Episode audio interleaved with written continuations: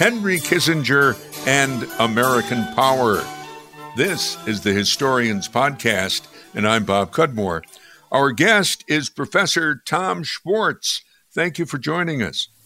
Thank you for having me on the program. Thomas Schwartz is a history professor at Vanderbilt University in Nashville, Tennessee. He is author of the book Henry Kissinger and American Power, a political biography. As of this recording, Henry Kissinger is still alive at age 97.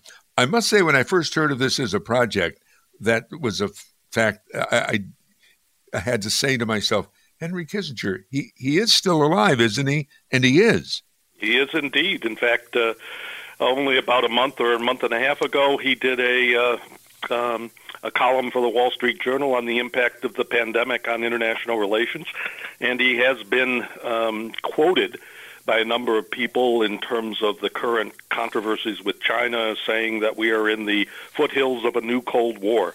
So he is still someone consulted and talked about, and who still gives interviews. Now, you told, I thought, a very interesting story in your book. When you were writing your book, or maybe about to write it, you went to see Kissinger and you told him it was going to be a concise uh, biography. And I don't know if he took offense at that, but he had an interesting rejoinder. Yes, he said, "Well, you will leave things out," and uh, that is correct. Um, that in the end, um, the book, of course, turned out to be longer than I had expected, um, and it took me much longer. I went to see Kissinger more toward the beginning of the project to tell him what I was doing, and uh, the book, in a way, uh, really uh, changed over time. I, I thought I would be writing something of a more intellectual biography, a bit like um, uh, the book that Barry uh, just recently released on uh, called "The Inevitability of Tragedy" about Kissinger. Uh, but I ended up looking more at Kissinger as a political figure, uh, which is one of the reasons for the subtitle, and examining how he made foreign policy, not just in a way the ideas that drove him. And and one of the audiences you're writing for, you state in your in your book that you are writing this book in part for your own college students or your college students at uh, Vanderbilt who don't know Kissinger. Well, that is that is really the case now that uh, we, if you're a certain age, and now it's probably in your 60s, if you're a certain age, you well remember who Henry Kissinger was. And in fact, probably even people a little bit younger than 60 still know because he was such a dominating figure, the most admired American in various surveys in the 1970s. But my students have very little uh, sense of who Henry Kissinger was or what he did or uh, even his involvements. Um, so I have found myself both explaining and, and talking about this project with a group of students, particularly over the last 10 to 15 years who really had no idea um, what I was or the person I was talking about and why he was so significant. Let, let me ask you to do, uh, maybe we can go through a little thumbnail sketch of how Kissinger got uh, to be such a, a powerful, important figure.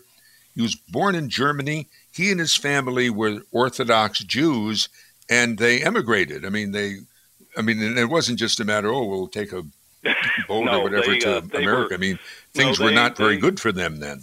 They were refugees in a sense, um, although they left before the worst of the persecution took place. Uh, Kissinger's mother, uh, who was a very strong figure, had a sense that things were going downhill. His father had been fired from his job right after the Nazis came to power. Uh, Kissinger's mother um, uh, sought out uh, some of the some of the relatives they had both in England and in the United States, and they were able to get to the United States in 1938 when Kissinger was 15 years old. And they lived in New York City, right? First the Bronx, mm-hmm. then Manhattan. They lived on Washington Heights in Manhattan. That's where they moved in. That was a uh, German Jewish enclave. Uh, it even got the nickname, which was terribly ironic, given that it was German Jewish, of the Fourth Reich it was a very it's a very it was a very German area of Upper Manhattan, and uh, now it's it's mostly Latin and and uh, other immigrant groups. But at that time, it was almost like they went from one German area to another, but in the United States. Do you suppose that's why he kept his accent? I mean, because he kind of carried that accent with him among people who was also speaking uh, German or Amer- English as he did.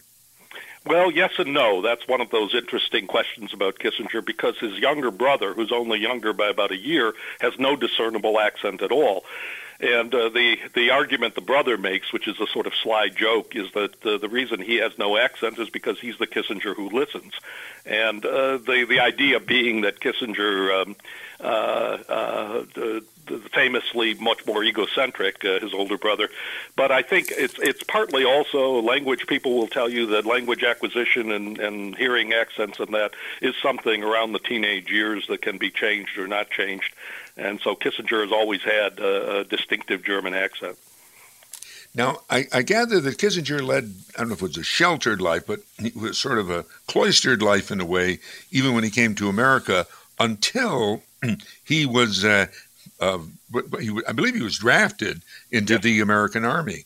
Yes, yeah, he's part of this larger. In a way, I was trying, in a way, to both talk about him individually, but he was also part of a larger uh, change that happened, and that was the the draft that brought in millions of Americans, including many, many immigrants, um, and Americanized them into the American Army, brought him in in June of 1943. And he was both drafted and then became a citizen at that time. And that would be a big part of, of why his career would be so different from what I think his expectations were when he was younger.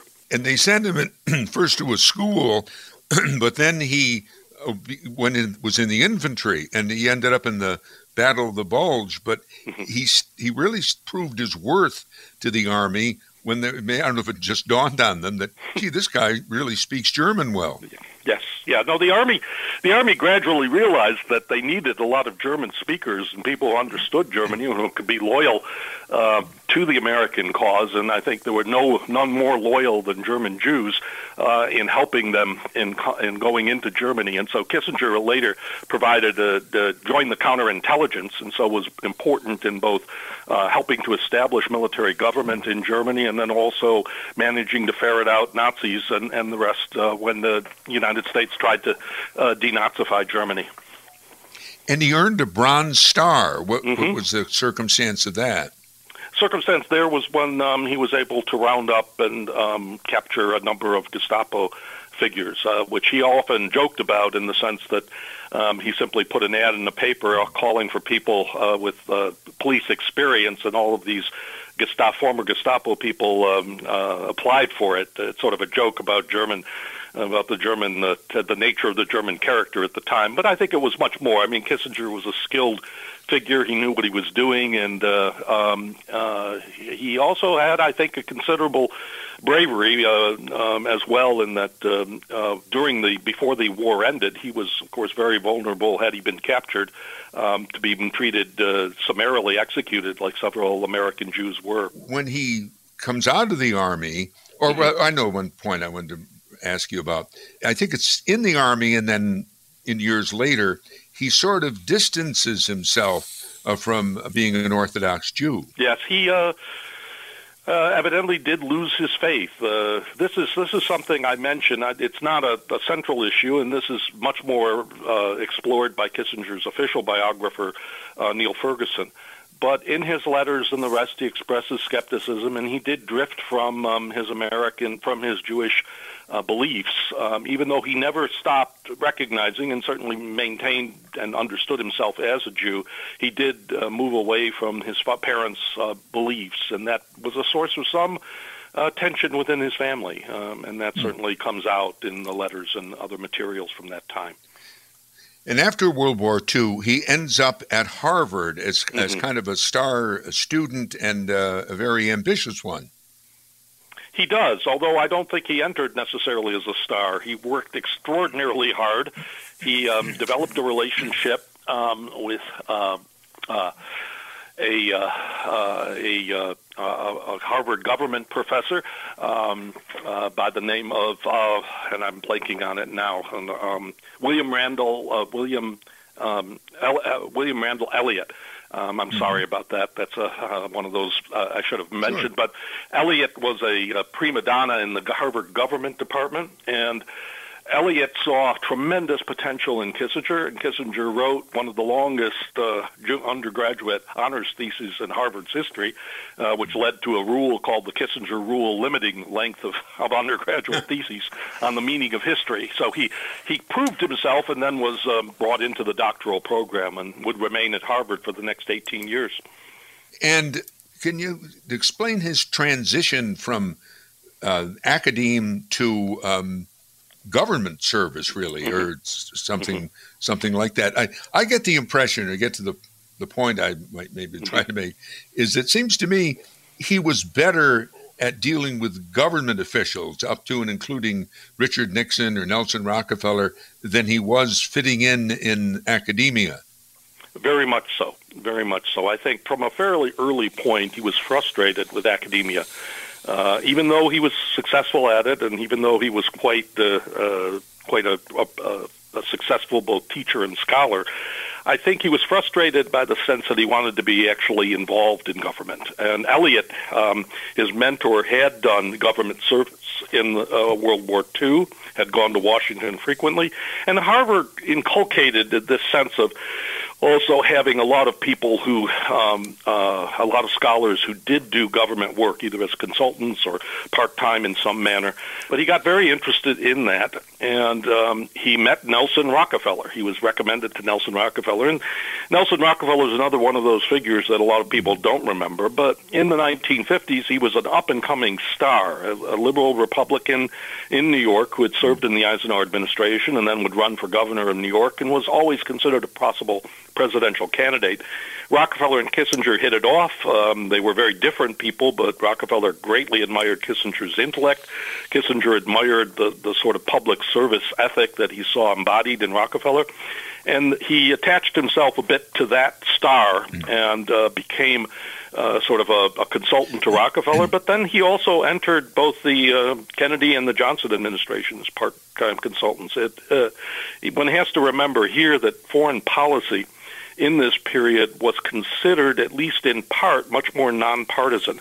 So it was possible to be a Republican working in a Democratic administration or a Democrat working for a Republican much more than it would be today.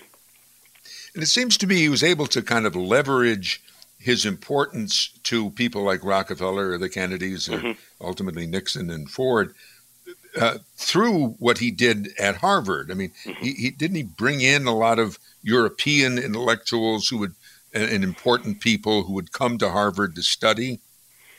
Um, yes, he he ran. Um, this is something that started even when he was a graduate student. He ran something called the Harvard uh, Summer School uh, Institute, which brought um, prominent young Europeans at first, and then expanded to Asia, Africa, and Latin America, and around the world um, in the Middle East. And he would bring young, promising both academics, um, uh, political leaders, journalists, other figures over to Harvard for a summer school class that Kissinger would run. And he did this almost the entire period he was at Harvard and made all sorts of connections and uh, was able to, um, uh, I think, make uh, uh, also uh, established this sort of notion of the you might call we now we now might refer to this as soft power, the power of mm-hmm. sort of uh, showing America at its best. Uh, you might say at a Harvard summer school class where they learned about various aspects of American government and politics and the rest, and uh, that was certainly a big part of uh, one of the activities he was engaged in before he entered government. We're talking with uh, Professor Thomas Schwartz at Vanderbilt University. He's author of the book Henry Kissinger and American Power, a political biography. You earned a degree at Harvard. Mm-hmm. When you were there, was Kissinger still important or well remembered, or was he there perhaps? No, he wasn't. Um, uh, he did not return to Harvard after his government service. There's a lot of stories, different stories about that. I I don't. I, I honestly don't know the full story on what happened there. My sense was that Harvard he had alienated, he had gotten into some disputes. There was a point in 1970 where a number of Harvard professors came down to Washington to criticize the Nixon invasion of Cambodia and met with Kissinger, and Kissinger saw that um, as a almost a type of threat to his position, and uh, that uh, served to cause a certain alienation. And Kissinger, after he left government, he remained a presence on the Harvard campus in the sense that he had many people who had worked with him. I studied with uh, uh, a number of them, Guido Goldman, who had been one of his students, um, was in the political science department. Uh, uh, Alan Brinkley at the time, who was there, um, was a friend, uh, the son of David Brinkley, the newscaster, had met and dealt with Kissinger socially. So I did know, and my advisor had known Kissinger at that time, although they were not as friendly or close. So I, I did recognize the Kissinger presence at Harvard, um, even if though he wasn't physically there. And well, he became National Security Advisor to Richard Nixon in 1969, ultimately became U.S. Secretary of State in 1973. How did that happen? Well, his appointment as National Security Advisor is something of a funny story, in that Nixon, um, after the election, called him down. Uh, even though Kissinger had been a prominent supporter of Rockefeller, Kissinger had made contact with the Nixon campaign and so was known to the Nixon campaign. There's a lot of controversy about whether he, what sort of role he played in the 1968 election, but nevertheless, uh, Kissinger was someone known as a Republican foreign policy figure. Kissinger, uh, Nixon called him down. They had a long talk, but Nixon didn't offer him a job. And uh, when John Mitchell, uh, Nixon's aide, called Kissinger a week later and said, "Well, have you decided?" Uh, Kissinger said, "On what?" And then John Mitchell said, "Oh no, he didn't do it," and, and then went back to Nixon and told him he, he didn't offer him the job. And um, Nixon then offered him the job of National Security Advisor, which was the uh, sort of coordination of foreign policy within the government and basically um, uh, choosing Kissinger to carry out his policies. Um, the National Security Advisor is appointed by the president, can be fired by the president, unlike the Secretary of State who goes through Congress. And so it's a very different type of, it's a personal loyalty. And I think Nixon recognized in Kissinger someone who saw the world as he did and would be an effective uh, uh, administrator of foreign policy as Nixon wanted it done. And he had Nixon had some reservations about the State Department and the rest of the bureaucracy, and wanted in some ways to circumvent traditional Washington mm-hmm. decision making. And he saw in Kissinger the perfect uh, figure for that. Um, how Kissinger then became Secretary of State is a lot, little different because that was during Watergate when, in effect, um, Nixon appointed Kissinger as Secretary of State in part to hopefully salvage his presidency since Kissinger was so much more popular than Nixon at the time, and Nixon thought that having him as Secretary of State would help him. You uh, stake out a middle ground for your book. I mean, there are people who hate Kissinger, Absolutely, people who yes. think he's a genius. Let me ask you about his the signature things he was involved in, mm. ending the Vietnam War. Uh, mm-hmm. Uh, is that a well? What was his role in that, and was it uh, was he evil or was he good? well, obviously, uh, you know, anytime you talk about the Vietnam War, you're you're walking into a lot of controversy on any of the issues. Kissinger's role in that is he did favor negotiations, um, partly because he would conduct them, and he conducted secret negotiations with the North Vietnamese. Um, he, I think, did hope for some type of settlement that would effectively get the United States out of Vietnam and avoid the damage that would come when I think as I think Kissinger recognized the communists would ultimately take power um, he thought they might do it more gradually than they ended up doing it, um, in in effect uh, through military conquest. But I think he wanted to extract the United States from Vietnam in a way that somehow would prevent it from damaging other aspects of American foreign policy. And so I think his behavior in that and his conduct of the negotiations, while there are some questions about uh, some of the ways in which he presented the issues to the American people, I think in the end there wasn't he didn't have as many choices on that as many people believe, given, mm. um, I think, the beliefs of his president, as well as, I would argue, most Americans at the time, even though in retrospect many do now see the war as a horrible mistake, it would, be, would have been harder to politically to accomplish a uh, immediate withdrawal than, than people today might recognize. And he was awarded a Nobel Peace Nobel Prize, Peace Prize. For, yes, for this. Yeah, no, he was. It was recognized at the time. It was thought a brilliant settlement, and uh, there is no question that I think uh, many admired um, the type of, of, of solution, even though it was very flawed and had all sorts of weaknesses. They admired him for sticking to it and getting some sort of settlement. But obviously, um, the end result of the war was uh, very uh, tragic, and I think he came to recognize that and certainly still acknowledges that tragedy. I, I think sometimes Kissinger or people have called this his trifecta the Vietnam mm-hmm. War ending, and then Russia and China. China. He right. pr- promote. Well, well, let's start with China. You, mm-hmm. that's probably the most dramatic. He sort of orchestrated the opening of China.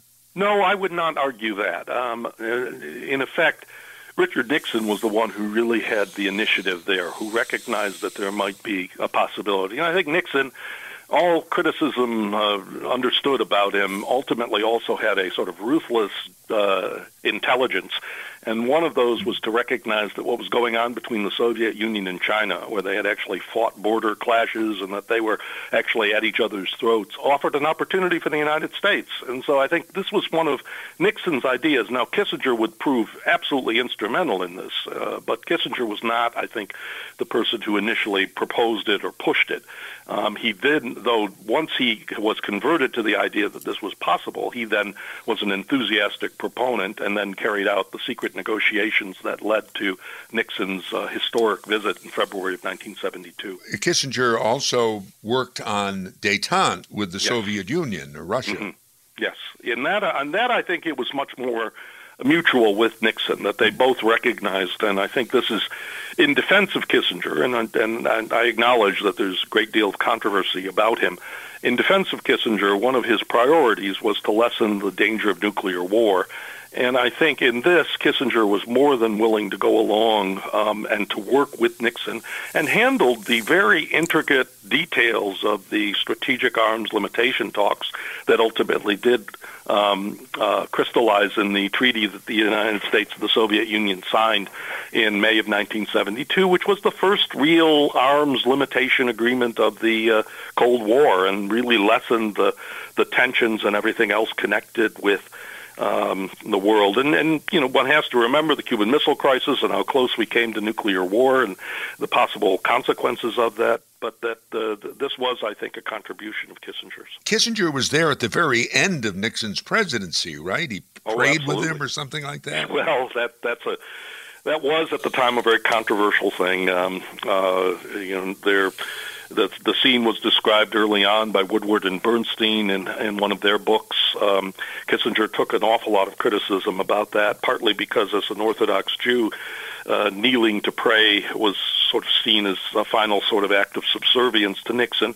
But Kissinger has defended that as something that, given the circumstances, the tragedy of the Nixon presidency, is, as he saw it, how Nixon had sort of self-destructed, um, that it, it was uh, appropriate. But yes, uh, Kissinger, the irony of it is that Nixon built up Kissinger's reputation and position and ended up, when he resigned, sending that letter to the Secretary of State, who was Henry Kissinger, his very creation. And after Nixon, he mm-hmm. served Ford as, as Secretary of State. That's and right. things went from good to bad, didn't they? Well, you know, Gerald Ford had a difficult situation. I mean, he he uh, came into office at a time of economic stagflation, um, high oil prices.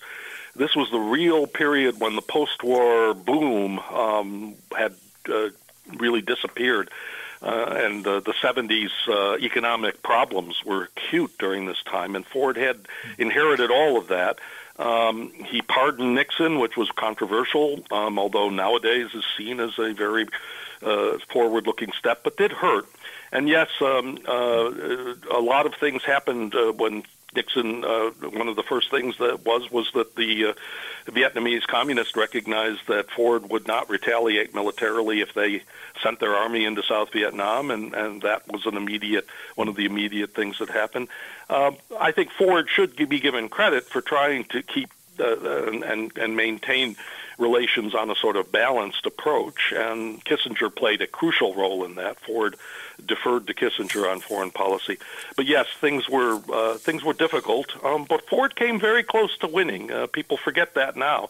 Uh, only a few thousand votes, and he would have won. You know, he was not as unsuccessful as sometimes people project. When Kissinger was the Secretary of State, did he ignore the State Department? Oh no, no. Um, once he transitioned over to the State Department, he actually led the State Department fairly successfully. He appointed a number of people who later would go on to quite successful careers. So it, it was really Kissinger is one of these people who's very successful in whatever job you put him in. And as national security advisor, he did ignore the State Department because that's what Nixon wanted him to do and uh, what his job was. But when he became Secretary of State, he did try to nurture the State Department and uh, increase its influence. And to a certain extent, um, there were he did have uh, divisions with some of the groups within the State Department in various regional bureaus. But I think on the whole, his uh, attitude toward the State Department um, when he became secretary was far more respectful of its prerogatives than he had been when he was national security advisor. And Jimmy Carter lasted for one term.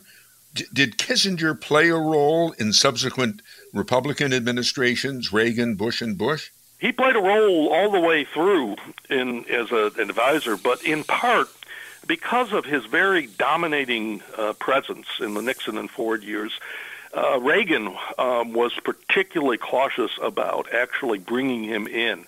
And in fact, um, although Reagan certainly considered it, um, there were too many uh, more conservative Republicans who saw Kissinger as uh, Kissinger's détente policy as having been too conciliatory toward the Soviets. But it was also a, almost a question of optics that if you bring Henry Kissinger in, he dominates the presence and the, he reduces or diminishes the president.